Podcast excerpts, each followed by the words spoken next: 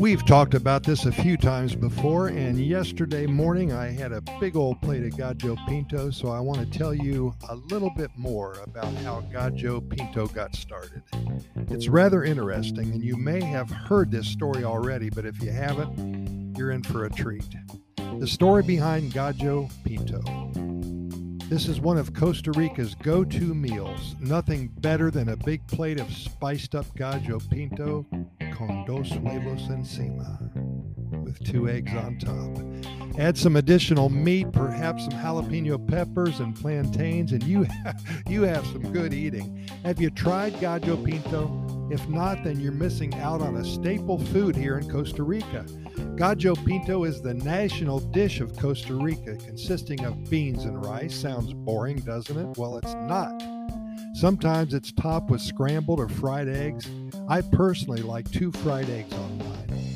And salsa Lizano, the latter, which is a favorite condiment of Tico's.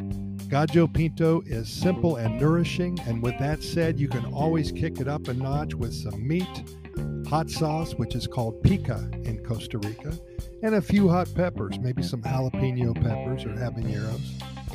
Most locals eat Gallo Pinto for breakfast, but it is delicious all day long, and it's an easy recipe to learn, and it can be used as a main course or a side dish. The origin of Gallo Pinto is a highly disputed one. Costa Rica and Nicaragua both claim it as their own national dish. So let's find out where Gallo Pinto came from. Both countries agree that the historical origin of this dish is Afro Caribbean. Nicaraguans claim that they were eating it long before Costa Ricans. Costa Ricans were claiming that they were eating it long before the Nicaraguans. However, the first written account of Gallo Pinto showed up in the historical book Mamita Unai, or Yanai, by Carlos Luis Fallas. Pick up a copy. Mamita Unai by Carlos Luis Fallas. In this book, both Costa Ricans and Nicaraguans were working together on a banana plantation in the Caribbean coast in Costa Rica, where Gallo Pinto was a staple component in their diets. They ate it all the time. The book claims that Nicaraguans took the Afro Caribbean recipe back to Nicaragua, and the Costa Ricans brought the recipe back to the Central Valley and made it a traditional meal there as well. What's the difference between the two recipes? While the battle between the two neighbors continues as to who is the originator of this delectable dish, there is a difference between the two countries' recipes. Costa Rican Gallo Pinto is made with black beans, while the Nicaraguan version is made with red beans, and that would not matter to me either way. It seems everyone from both countries know how to make Gallo Pinto, but recipes tend to be slightly different depending on the spices used and the many secret family recipes floating around. How did Gallo Pinto get its name? And this is the interesting part.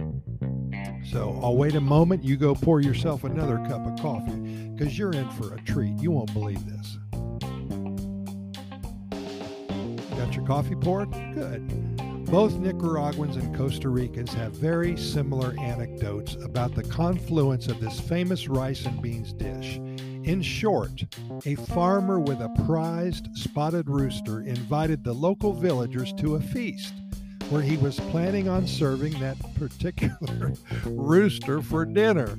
On the day of the feast, so many people showed up that there was not going to be enough rooster to go around.